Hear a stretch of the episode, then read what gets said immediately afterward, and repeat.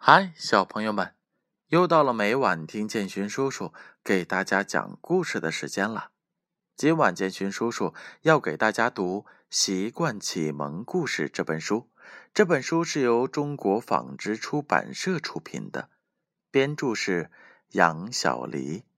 今晚建勋叔叔要给小朋友们带来的故事名字叫做《种菜》。春天到了。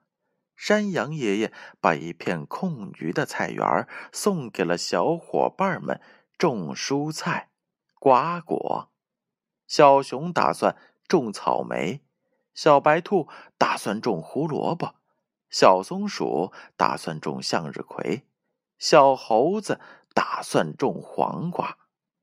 他们把种子撒在了地里，又浇上了水。然后坐在路边猜测谁的菜先长出来。小熊说是它的草莓，小松鼠说是它的向日葵，小白兔说是它的胡萝卜，小猴子说是他的黄瓜。第二天，小熊一大早就给他的草莓来浇水了。这时，他发现小白兔也在浇水。小白兔，你的胡萝卜发芽了吗？小熊一边浇水一边问。没有。你的草莓发芽了吗？小白兔也问。没有。小熊咯咯的笑着说。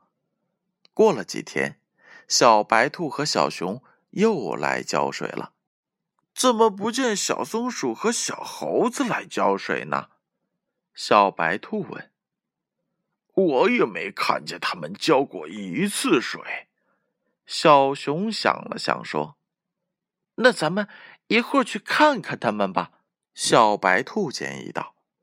他们来到了小松鼠和小猴子家，原来他们都不知道要定期给菜。浇水呢，除了浇水，还要除草、施肥。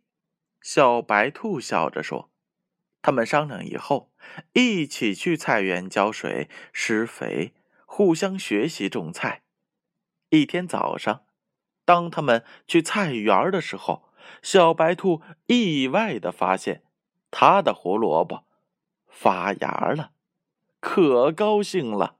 山羊爷爷说。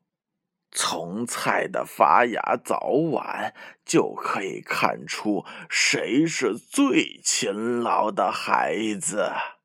他们都笑了，因为他们都知道，只有小白兔在很仔细的照顾着他的胡萝卜。又过了几天，草莓、黄瓜、向日葵也陆续发芽了。很长时间过去了。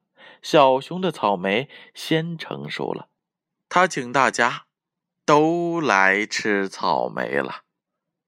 好了，今天的故事就到这儿了。接下来是建勋叔叔解答上一回故事问题答案的时候。第一个问题：小袋鼠都做了哪些家务？答案是 A，扫院子。第二个问题。小袋鼠把院子打扫干净了吗？答案是 B，扫的很干净。小朋友们，你们答对了吗？那接下来请听今天的问题吧，仍然是三个问题。第一个问题：种菜的时候，除了浇水，还要做什么？A. 剪枝 B. 施肥。除草。第二个问题，最先成熟的是谁的呢？A. 小熊的草莓，B. 小白兔的胡萝卜。正确的答案将在下回故事当中揭晓。接下来的时间，闭上眼睛，乖乖的睡觉吧。